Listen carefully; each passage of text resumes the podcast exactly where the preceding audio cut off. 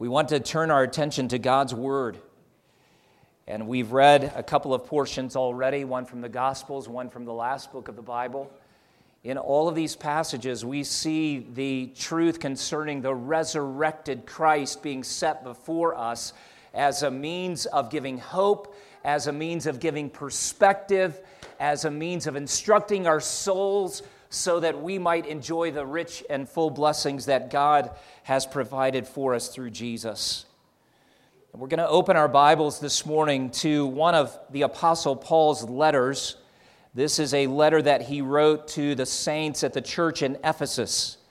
And Ephesus was a coastal town, and it had been, uh, it had been privileged to have several different preachers of the gospel, some of them apostles, others who were just positioned by God to bring truth uh, to that important city, a place that had many, many things economically and politically and religiously uh, that characterized it.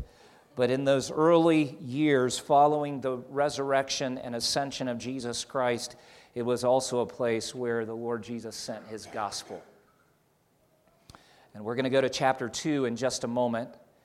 And if you do not have a copy of the Bible, uh, whether electronically or printed copy, there are some in those seat racks uh, in the chairs in front of you. You might have to look down a couple of seats, but we would invite you to take one of the copies of the Bible and have it open there so you can see these things that God has given us. Before we do that, though, I want to pray, and I'll ask you to join me, please. Almighty God, we have such joy and relief in our hearts today because what Jesus Christ did for us could never be duplicated, and what he did for us needs nothing added to it.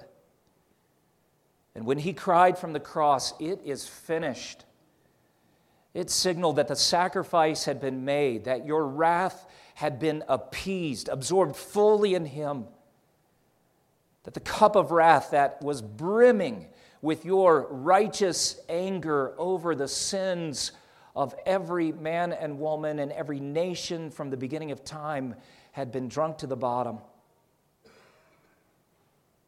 And there was no wrath left for repenting people.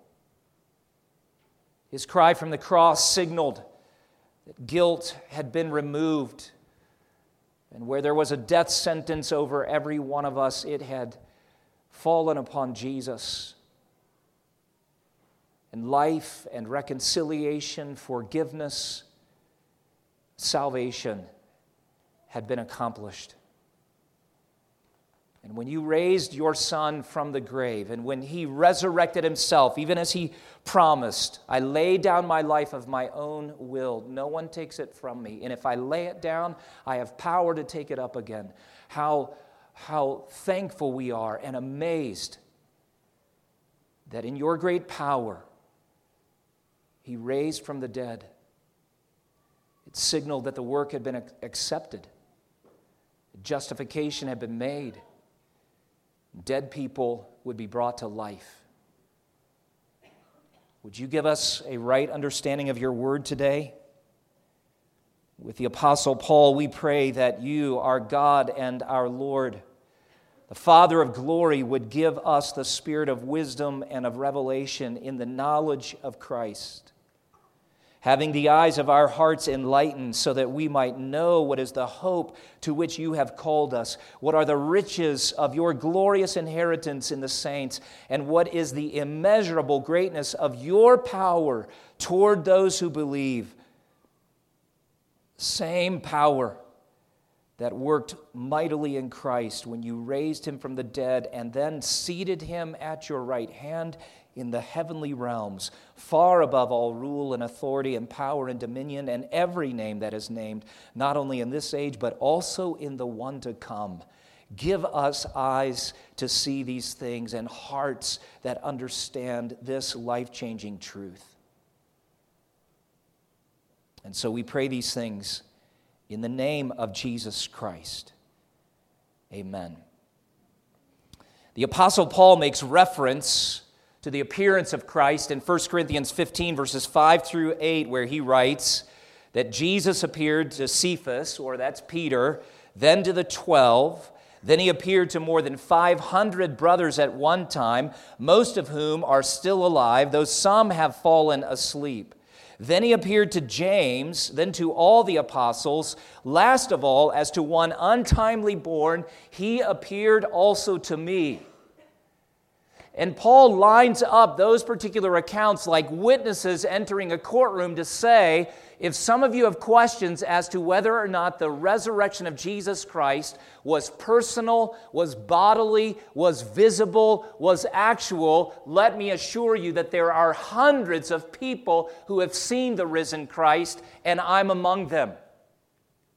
So it is, in fact, a, an historical fact that Jesus Christ rose from the dead. But we did not come today to celebrate history.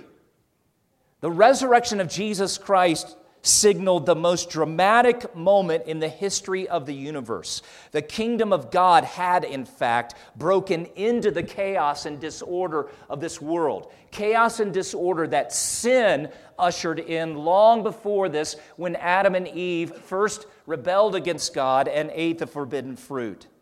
And the blinding darkness of all kinds of false ways, either back to God or away from God, were interrupted by the life and death and resurrection of Jesus Christ.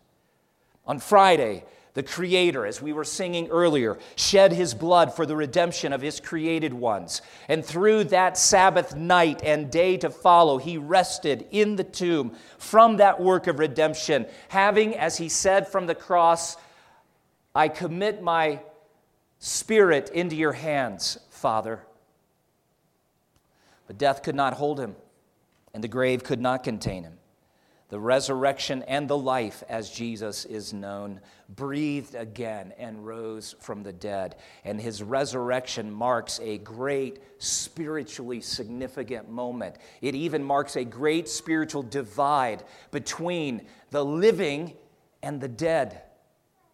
I don't mean that the living as we are assembled here today, living, breathing people, and we might journey to a graveyard and see the tombs of dead ones, but actually, in spiritual terms, there are some who are alive in this room, and there are some who are dead in this room. There are many who are alive in this valley and many who are dead, spiritually speaking, in this valley. And so it's true around the world. And to this day, that spiritual division exists. People who are dead, as the scriptures before us will tell us, in their trespasses and sins, and those who have been made alive together with Christ. And there really are only those two groups. There's no middle ground according to the Word of God. Now, if your Bible is already open to the letter of Paul to the Ephesians, look with me at chapter 2, and I want to read through the first uh, 10 verses in total, but we'll just take uh, the first three for the first few minutes. Paul writes, And you were dead in the trespasses and sins in which you once walked, following the course of this world following the prince of the power of the air, the spirit that is now at work in the sons of disobedience, among whom we all once live, lived in the passions of our flesh, carrying out the desires of the body and the mind, and were by nature children of wrath like the rest of mankind. And this is not good news. It's just not good at all because there's a condition that Paul actually ascribes to every person who has ever lived. Some still remain there, others have been delivered from it. But this is actually a very grim truth, and that is that there is a kind of, of death, a spiritual death that he is describing, and, and it is a deadness that exists apart from Christ.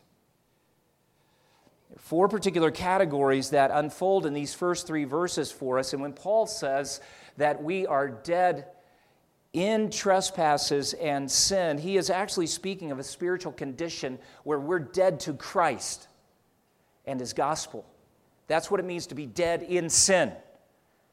It doesn't mean that they buried you in the ground somewhere. It just means that spiritually speaking, you are in a condition of alienation and separation from God. And look at the Bible again. Paul tells us why. Because of trespasses. That's a term that speaks of sins in general. And then the term sins would include any aberration from God's prescribed law or those rules of duty that He has established. And we sometimes even refer to sins with, with qualifiers, don't we? How about the, the, the sin of lying? Sometimes you'll even hear, well, it was just a white lie. And humanly speaking, we're all like, oh, okay, we'll give you a pass on that. But actually, in God's sight, whether it's a white lie or the most heinous and pernicious and evil kind of lie, it all is a lie. It breaks His law and it plunges us into this condition. It could be the sin of unbelief, it could be the sin of immorality in its many forms. It could be habits of sin or even an unintentional sin that just in a moment of weakness you commit that. Even works done in self righteousness, as the prophet Isaiah describes, are an offense to God when they rise out of an effort to save oneself rather than as an act of faith in the finished work of Christ. Dead in sin. There's a second thing that the text speaks of, and that is walking. Did you notice that as we read through this text together, in which you once walked. And then Paul describes a, a, following of a particular course and following of a particular person, and then even committing acts where seemingly we have no control over them. And it reminds us that in this condition of death, spiritual death, there's actually slavery involved. Enslaved is a term that could summarize the kinds of things that he's talking about. Now, look again at the text, because when Paul describes this enslavement, he says, in which you once walked. What's he talking about? What does he mean, you once walked? That term walked is, is simply a metaphor for living life in a particular manner. That is, you lived in a certain way. Now, look at the first thing that Paul says in the text, verse 2 following the course of this world. What does that mean, following the course of this world? Or, or we could modify that translation a little bit this way according to this world age. Every age has a spirit, doesn't it? Every age has characteristics. The age in which we live is a very conflicted age. We often talk about the tribalism, even in our own nation, and, and people just seem to be at polar opposites and far ends of the spectrum in their political opinions or their religious viewpoints or their purposes and mission for life. We feel the, the tension of this particular age, but what Paul is referring to here is being in lockstep with a system of thinking that is actually hostile toward God. It's not about politics per se, whether you're conservative or progressive. It, it's not about some kind of economic mindset where you say, Oh, I'm content with a very simplified life, or you say, I want to have it all. It's not about any of those things. It's, it's actually a world system that says to God, No. Either I want religion in my own terms, and so I'm going to make it up as I believe God exists, or as I believe the way to eternal life exists, or some people say, I want nothing to do with God and religion. It's a worldview that says, I'll do it my way. That's what it means to follow the course of the world. There's a second phrase in this text, and this is sobering following the prince of the power of the air. Now, this is a clear reference to the devil. He is described in many other places, in many other ways. Jesus, in the Gospel of John, is recorded as referring to Satan as the ruler of this world. He has supernatural authority and power. He doesn't have the power to actually make you do things. You know, sometimes we would even uh, somewhat joke, oh, the devil made me do it. You're never his puppet.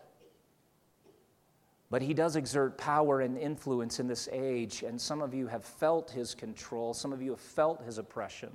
Some of your children have experienced things that are very dark, and all of that is a reminder that there is a force of evil, and he is personal. It's not just a concept of evil in the world. And what Paul is making reference to here is a life that is lived not only in solidarity, with a world system that is hostile to God, but actually under the influence of a spiritual being called Satan. And this ruling power has influence and authority. And when Paul says you were walking or following the prince of the power of the air, he writes it in terms as if that influence was irresistible at moments But there's a third influence or power that he refers to in this particular text, and he says, You were living in the passions of your flesh. And then he also says, carrying out the desires of the body uh, and the mind. Now, when Paul uses that word flesh, he doesn't actually mean the, the body that you, that you walked into this room with. Occasionally, the Bible uses the term flesh for what, what keeps your bones and muscles and, and your insides where they belong. But he's actually describing the life of a person who is in rebellion and hostility toward God. And then look at these couple of terms passions. Those are strong desires, lusts, if you will. Desires that sometimes seem so far beyond your control, your ability to restrain, that you, you find yourself desperate. Paul writes, carrying out the desires of the body and the mind. It's as if you have become your own enemy. And this is the comprehensive picture of what it means to be enslaved to sin. And then Paul goes on to write, like the rest of mankind. There are no exceptions to this. It's not like some were born into this struggle and other people got a pass. No, this is characteristic of every human being who has ever been born. I love the words of one author from a very helpful book concerning some of this great struggle with our own nature. And he writes We are victims swept along by abductors, marketers, and demonic forces. This is why all the distortions of our sexuality or bitterness or anxiety do not feel like a choice. You ever feel like that? Sometimes, like just these things, these desires or, or motives even rise from within you, and you think, where is that coming from, and why do I have no power to restrain it? That's exactly what this author is pointing to. It doesn't feel like a choice. We have been drafted by strong forces and engulfed by painful experiences. We suffer, but we are also villains. We are carrying out the desires of the body and the mind. In other words, we are doing what we want to do.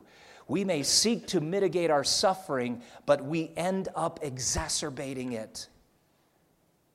My sin always seems reasonable to me, while your sin seems inexcusable. And left to myself, I can find a way to justify anything I really want, and the choices I make can hurt the people I most love. I sin. And that's what Paul is getting at. We all do it, like the rest of mankind. So we're not only dead in sin and enslaved to sin and sharing in sin, but here, most horrifically, we are condemned for our sin. Look again at the text with me. When Paul now writes in verse 3, we all once lived in the passions of our flesh, carrying out the desires of the body and the mind, and were by nature children of wrath. He is speaking of a condition that's actually native to every one of us.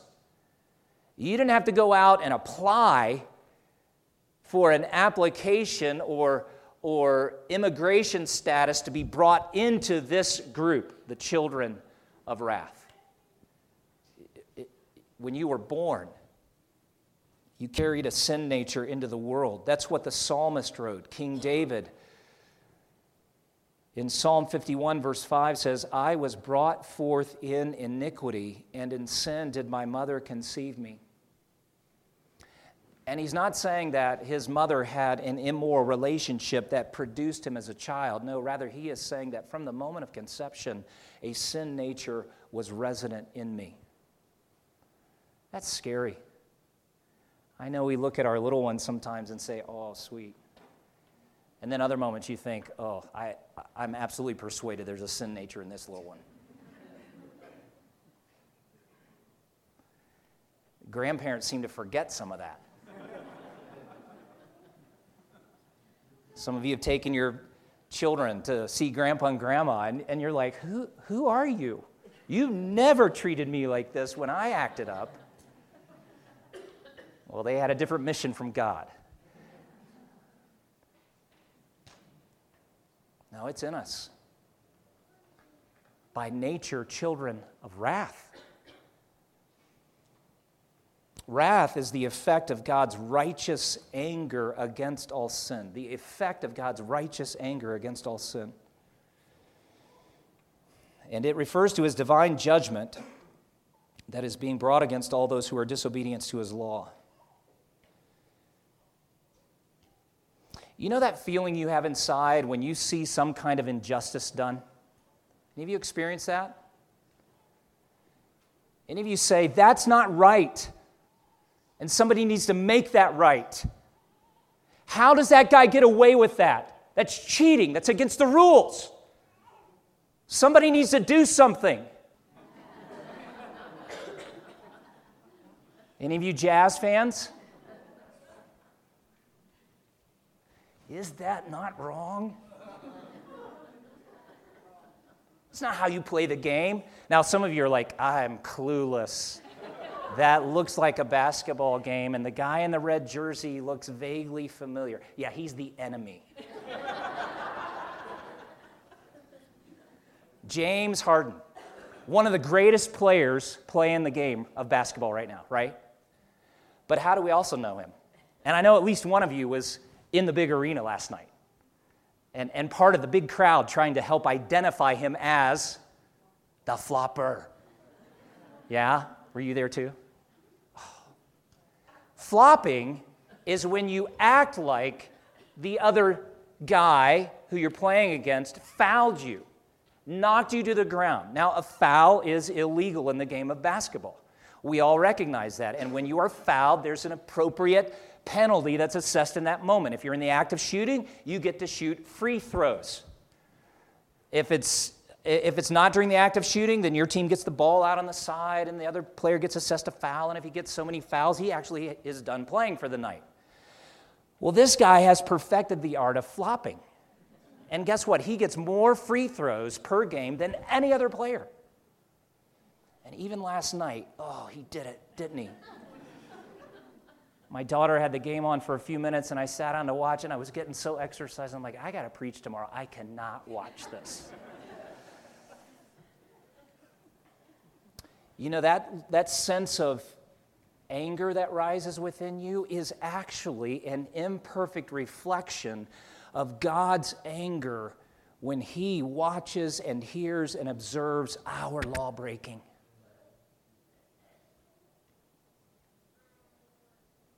Only it's far more serious than having a foul assessed and maybe being sent to the sideline for the rest of the game you're in on a particular day.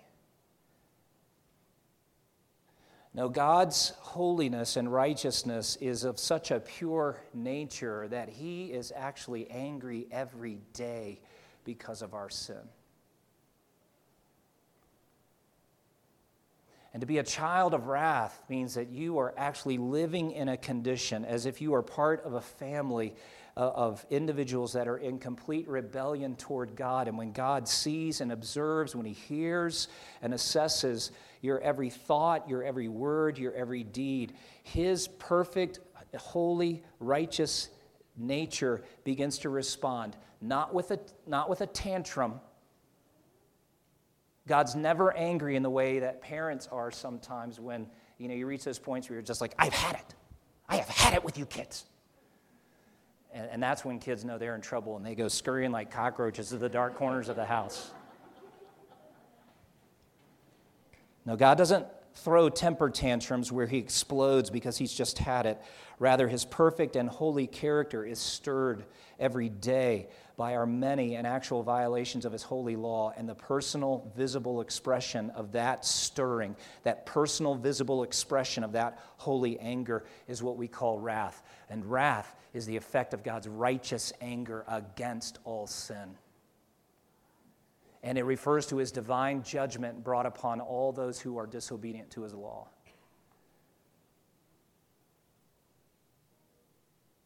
Have you ever thought about the fact that the cross and God's violence against his son, wrath being poured out, is actually a visible display of God's anger over your sin and mine. We all cleaned up pretty nicely today, didn't we? See a lot of ties and dresses and a little extra something special today, and that's good and right. But you know, if we were really exposed at this moment as we are, it would be heinous and ugly. You want to know what kind of sinner Danny Brooks is? Look at the bruised and broken body of Jesus on the cross. Some of you work so hard to hide your sin. You put on a good show, you say words that seem spiritual or honorable, and, and you try to do things that, that establish a kind of personality and reputation. And the reality is, you know, you know what you're really like, and it terrifies you that it would be exposed. The children of wrath are those who are doomed to experience God's holy judgment because of their sin.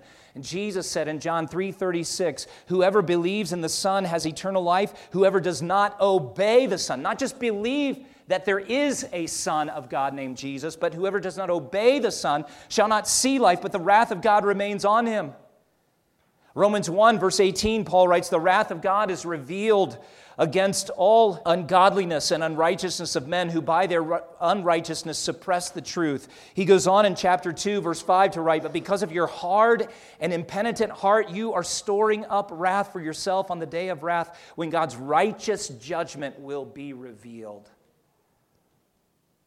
What a horrifying reality this is that we could be among those who are doomed to experience the holy wrath of God against our sin, who, because of our hardness of heart and unwillingness to repent, are actually storing up more wrath for ourselves in that great day of wrath when God's righteous judgment will be revealed. I pause here and I say, Oh, does this describe you? Now, every one of us have at least been in this condition at one time, but you know, some of you are there right now. And that may not seem like a polite thing to say, but it is the truth, and it is, it is bad news up until this point. And so I wonder if we think back through these four particular categories that Paul has just put out, if, if you would say, that does describe me. I am dead in sin and trespasses, and I really am enslaved to sin. I've tried to break some habits that I know that they're not just bad habits, they're, they're evil habits, sinful as, as was described here in the text. I recognize that I'm part of a larger group of people, and I have a share in sin. And I, at this moment, recognize I am one of those who is condemned, a child of wrath. I'm glad that Paul did not end right there. Look at the next words in the text, it's there on the screen. In Ephesians 2, verse 4, after describing this condition of being dead to Christ and dead in sin and trespasses, Paul now writes, But God but God. I'm so glad that this first subject we encounter is not, but you. Because to reverse that condition, to undo the kind of thing we were just talking about, would take the work of God. And what does Paul write? Well, let's read it. But God, being rich in mercy because of the great love with which He loved us, even when we were dead in our trespasses, made us alive together with Christ. By grace you have been saved, and raised us up with Him, and seated us with Him in the heavenly places in Christ Jesus, so that in the coming ages He might show the immeasurable riches of His grace in kindness toward us in Christ Jesus. For by grace you have been saved through faith. And this is not your own doing, it is the gift of God, not a result of works, so that no one may boast. For we are his workmanship, created in Christ Jesus for good works, which God prepared beforehand that we should walk in them. Now, this is a totally different condition, and in one sense, a totally different realm, isn't it? But God. What did God do? Well, the big picture is he's made saints like those at Ephesus alive in Christ. So let's, let's walk through this particular portion of, of Scripture and look, first of all, at his motivation for doing this. Did you catch this? Look again at verse 4. Being rich in mercy because of the great love with which he loved us. That's God's motivation for making you alive. God's mercy, as it has been written, is his overflowing, overflowing, active compassion and is freely exercised, excluding all ideas of merit on the part of its object. And in this case, we're its object. Because God, who's also holy and righteous, we just talked about those things, who cannot even look upon sin without being stirred to a righteous response again, he's also perfect in mercy and compassion. That means when he looks upon the misery of individuals like you and me, misery both of a physical nature and spiritual nature, he is genuinely and perfectly moved. And because of this perfect mercy, and because he is moved from his heart, there must be this overflow. There must be this act, this action that he takes. And in this case, God is seeing the misery of our sin. He's seeing the deadness that our trespasses has brought, and his heart is overflowing with mercy that moves him to do something. The second, the second motivator right here for us in this passage is because of the great love with which he loved us. And then, and then Paul adds this so there's no mistake. Even when you were dead in your trespasses and sins. God wasn't waiting for you to just kind of turn and start heading toward Him and goes, Oh, okay, now you get it. Now you see how you need to come back to me. So now I'm going to move towards you with great love. God didn't say, Meet me halfway. You do your best, and then I'll meet you halfway there. He didn't say, Come 90% of the way toward me and I'll fill in the last 10% with my great love. No, even when we were dead in trespasses and sins, this great love began to move him and he acted in particular way. And that moves us to this next portion. What did he do? And three really powerful phrases here that really are describing the same thing. He made us alive, He raised us up, and He seated us. And that's all tied to this work. And it was God's. Now, look again at the text with me. The key phrase all through the book of Ephesians, but particularly here in this little portion, would be anytime you see a prepositional phrase that says with Christ or in Him or with Him, and the reference is to Christ. All of this is true because one of the one of the awesome things, and I use that word intentionally, even though it's overused today, one of the awesome things that God does is actually to create a real spiritual union with Jesus. And all these little prepositional phrases are reflections of that. And so these, these phrases tell us some really important things. And Paul's point, as one commentator writes, is that believers have come to life with Christ. Our new life, then, is a sharing in the new life which he received when he rose from the dead. Oh, this is such good news because as I consider my own condition of where sin had me, the enslavement, walking according to the, the prince of the power of the air, just being under his thumb, as it were, feeling the weight of God's wrath and con- condemnation, feeling my own guilt over my sins, and sometimes even feeling, feeling paralyzed spiritually to do anything. It's such good news that God intervenes and says, I'm going to unite you to my son. And when I bring him out of the dead, Danny, it's a sign that you are a new person. The old you died with Jesus, went into the grave on Friday. A new you has come out, made us alive together with Christ. When God raised Jesus from the dead, he was signaling clearly that everything necessary for our salvation had been accomplished. The sacrifice of Christ's life for our sins was perfect and complete. The wrath of God fully absorbed and emptied on Jesus. The debt of sin paid in full. The guilt of sin forever removed. There's nothing for you to add to the finished work of Christ. Not even your obedience to God's law makes a difference in your salvation. And then, not only are we raised, look at this, seated us with him in heavenly places in Christ Jesus. Well, where is Christ seated? At the right hand of the Father. That's a place of honor, it's a place of authority and power. And we're not there yet. I mean, you're, you're seated in these chairs at this particular moment. You're seated next to friends or family members or maybe even a perfect stranger today. You're not actively thinking of the blessing that it would be to be seated with Christ at the Father's right hand. But do you know something? If you have repented of your sins and put your faith in Jesus Christ, that's exactly where you are at the moment. And from God's perspective, it's as if you're already there. And you're just kind of passing the time on planet Earth until He calls you home, whether by death or by the return of Jesus Christ. But you know, for some of you, you're not seated with Jesus in the heavenly realms at this moment because there's been no faith. What a position. What a place of security and comfort. So he actually works in a way that moves people from that place of condemnation and wrath and the expectation only of, of judgment and more slavery and says, I'm going to rescue you from all of that, and now I'm going to exalt you to a place of blessing. Oh, what a mighty liberation from slavery this is. Now, look at the, the next verse, verse 7, because this unfolds for us the purpose for making us alive. This is astonishing. So that, that is, He raised you up, seated you in heavenly places in Christ, made you alive, so that, verse 7 tells us, in the coming ages, He might show the immeasurable riches of His grace in kindness. There's His purpose. The, the grand purpose is not actually to make your life better and my life better. It, it's actually that He would receive the glory. It's actually so that all kinds of beings would look upon this work that He has done and be amazed.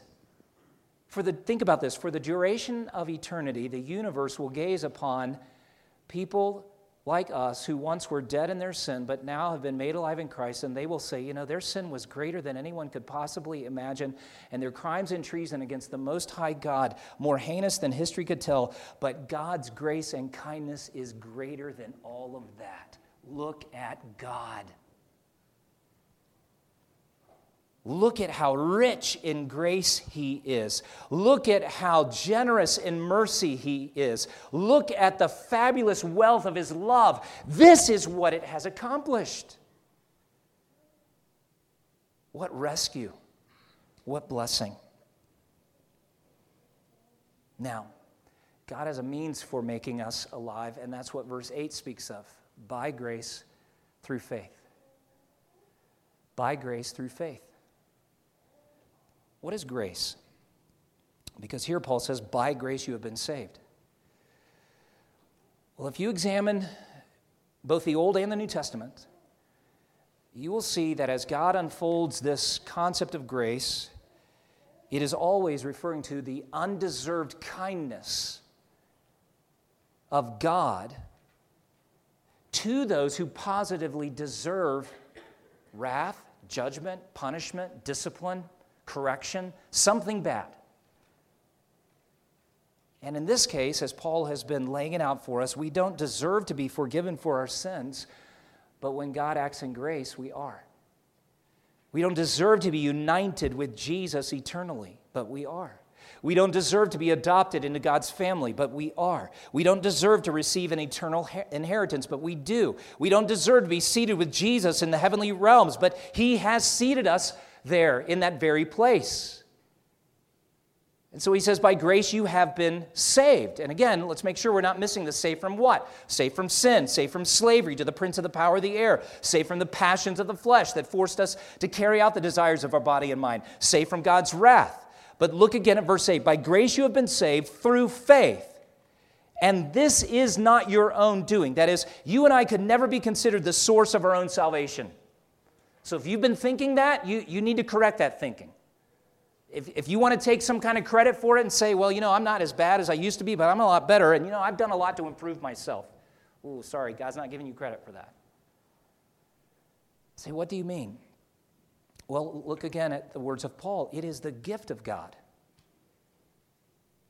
It's not your own doing, it's the gift of God, not a result of works, so that no one may boast.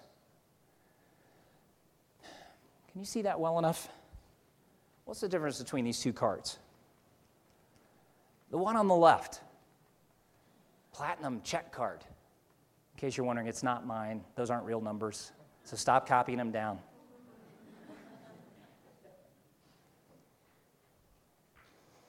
The one on the right, clearly, it's a Visa gift card. Some ways, both cards have to be loaded up. There has to be something behind that card for it to be useful, right? Well, how do you load the one on the left? Long, hard work, right? Some of you work for minimum wage, some of you have, have earned and established a higher earning power, but you're still, you're all putting in hours. We're all trying to put in enough hours to make sure there's enough stuff on the left side so that when we swipe it, bad things don't happen. Because we want our food, we need our gas, we want some new clothes from time to time, we want to enjoy some entertainment, you want to go skiing, you want to see a movie, all kinds of things that are on your list. But when you work, and then your employer says the deposit is there, whether electronically or if you get an old fashioned check and you go to the bank, I mean, you expect it to be there. And you don't turn around and thank a whole bunch of people for making this possible, right? Because you feel like I worked. I'm grateful for my job, but at the end of the day, it's still a good deal for both of us. The one on the right, though, is of a very different nature. You could, I guess, in theory, get yourself a gift card, but that's really weird. when you receive one of those, somebody else, though, has put their credits in the account, haven't they? And they've loaded it up. And it's a really great thing. And, and, when you receive one of those, you always open the envelope and you look, you, you try not to be too conspicuous, but the bottom line is how much is on there. and if it's 25 bucks, you're like, oh, thanks. If it's 100 bucks, you're like, hey, cool. A thousand bucks? You're like, awesome. Less than 25, and you're like, mm, why'd you bother? Not me, right? I would never do that. But somebody else did it. Somebody else placed their credit into that account. You take credit for the one, you express gratitude for the other. You're proud of the one, or even frustrated because of the lack, maybe. You're touched and humbled by the other. You know, in this salvation, God is giving you a gift. And He didn't load the gift card with a portion of what you need to be forgiven and enjoy eternal life. He loaded it with everything and more. See, the reality is if you take God's gift, and though you may even debit that card by some of your sin and failure, His grace is greater. And it's continually loading the card. Oh, not, not to make an excuse for you to just keep sinning and act like it's no big deal. Now, we're going to get to a powerful personal motivation for us in a moment, but what he's saying here is you are saved by grace through faith. Now, let's talk about faith for a moment. Let's say that in, in an extraordinary act of generosity, your, your loved one or friend hands you a, a $1,000 gift card for your birthday, but you just leave it on the dresser. And two months rolls by and they say, Hey, what have you done with the gift card? Like, Oh, you know, I'm so grateful for that. I'm a little nervous about taking it out and uh, shopping with it. I'm like, what? What are you talking about? Well, you know, I'm just not sure it will work. After all, there are a lot of things that, you know, could be faulty in the system. And so I, I'm just going to continue to use my check card because I know on any given week what my paycheck is and what my expenses are, and I'm just a little more comfortable trying to do it my own way. Your friend or family member is, is insulted and frustrated at that particular moment. They're saying, I loaded it up with more than you can possibly spend in one day. Go use it. But because you haven't activated it, you actually haven't taken a step of faith. Now, your faith doesn't put more credits on that card. And your lack of faith doesn't actually take credits away from the card. But because you won't go swipe it in faith, you don't receive the actual blessing that was intended for you. And so faith is God's means. Your faith doesn't add to the work of Jesus Christ, and your faith can't take away from the Jesus Christ, uh, can't, can't take away from the work of Jesus Christ. But if you don't activate your faith, then everything we've talked about here is not appropriated to you. It's all of God, all of His grace, but your faith and its activity is important. You know, this concept of grace is so marvelous, so life altering, that it really is difficult for us to understand it. One author wisely wrote Grace ceases to be grace if God is compelled to bestow it in the presence of human merit. And grace ceases to be grace if God is compelled to withdraw it in the presence of human demerit. It's a gift. So receive it, take it, use it.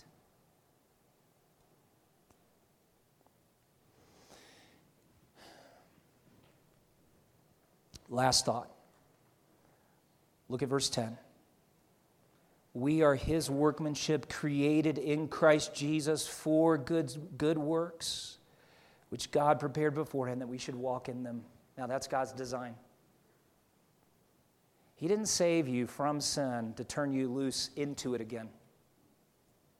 He didn't raise you with Jesus so that you could go on and act as if it's no big deal that Jesus came out of the grave, no big deal that Jesus died on the cross. No, He wants your entire life to be transformed. And one of the evidences of a changed life is that you actually begin to devote yourself to good works.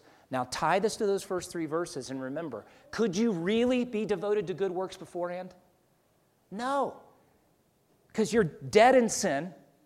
You're enslaved to it. Remember, walking according to the course of this world? And that doesn't mean that, that no spiritually dead person can ever do any good thing.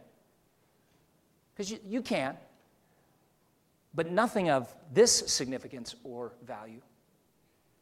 Furthermore, you are following the, the prince of the power of the air under his control. But now you're in union with Jesus, under the control of God. You've received this gift of grace. You know that the debit card, that no matter what you go out to do in service of, of him, sacrifice for others, I mean, you're never going to swipe that debit card of grace, so to speak, and find out that God forgot to put more in. He's provided everything that you need. And so now he calls you to good works. But look at verse 10 again. We are his workmanship. That is, he's doing something in you. So while God didn't save you because of your good works, He has saved you and raised you with Christ and created a new you for the purpose of good works. And He brings you into a new life that really does have a divine mission. You know, one of the tragedies that we're all witnessing in our community right now is that many people, and a number of them young people, high schoolers, even some who are younger, have so despaired of life that for them the only way out of this, this pressure cooker that they're living through is suicide. And I say, what, what have we come to as a community that our young people aren't finding a real and lasting hope, something of an eternal proportion, something that is created by God for their good, for His glory, some mission that they could, that they could cast themselves into, receiving all of this forgiveness and, and union with Christ and blessing by faith and press on and live. And, and many of you, as I, have read some of these articles and, and you just think to yourself, oh, oh, if, if I could have spoken to that child, if I could speak to those parents. And there's something within us that wants to offer hope, and that in itself is a reflection of God Almighty, who's rich in mercy and great in his love. But God doesn't just come and give us pats on the back and say, oh, hang in there, it'll be better. No, He comes in and says, oh, you're, you're dead in your trespasses and sins, but if you will exercise faith in me, I'll make you alive and you'll live in a way you've never lived before.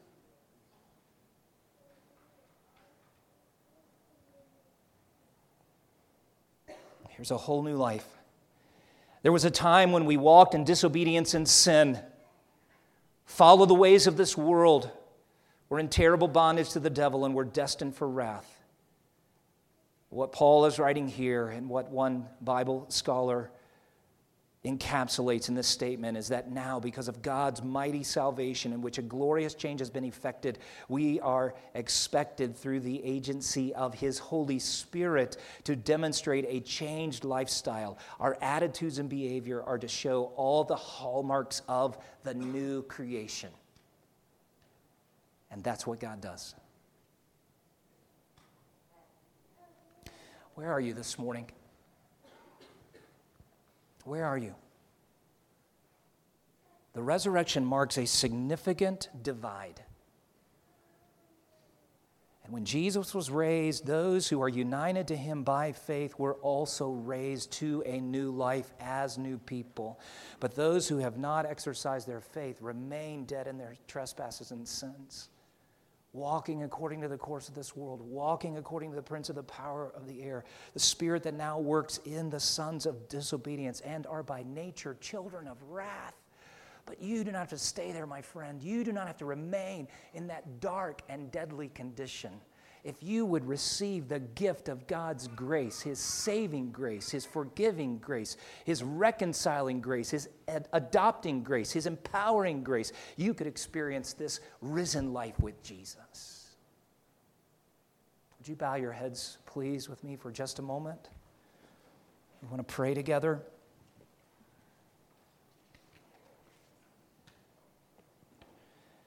And actually, I want you to pray too. God Most High, the one who's given us this word, given it for our good, given it for our salvation and rescue. For those of you who say, if I'm honest, I think I'm dead.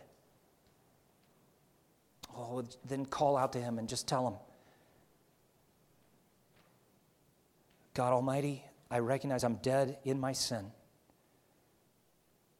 Would you forgive me for my sin and rescue me in your grace? I receive the gift of this grace and ask that you would make a new person out of me. Something like that. Just call from your heart right now. You don't even have to use audible words, but from your soul to God, pray.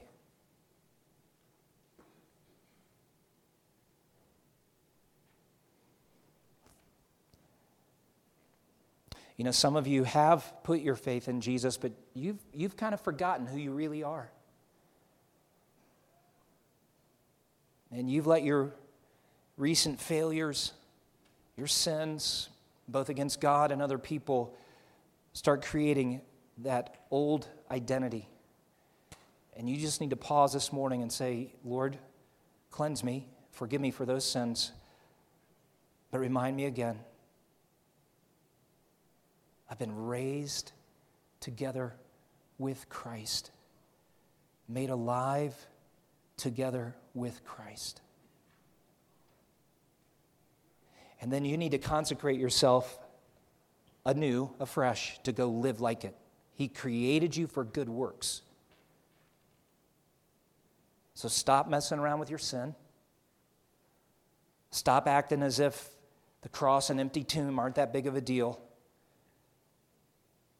But just let the Lord bring you back to that sweet place where you, where you know you're in right relationship with Him, you're submitted to Him, you're serving Him. Father, would you take your word, not any opinion that I may have spoken or any opinion that we may have formed in our hearts, but would you take your word and your truth and seal it to our souls? And continue that work today and bring dead people to life as they experience this grace gift. And would you renew those believers who are weary and worn and struggling to press on in faith? Oh, great God, do your resurrection work in us today. We pray these things in Jesus' name. Amen.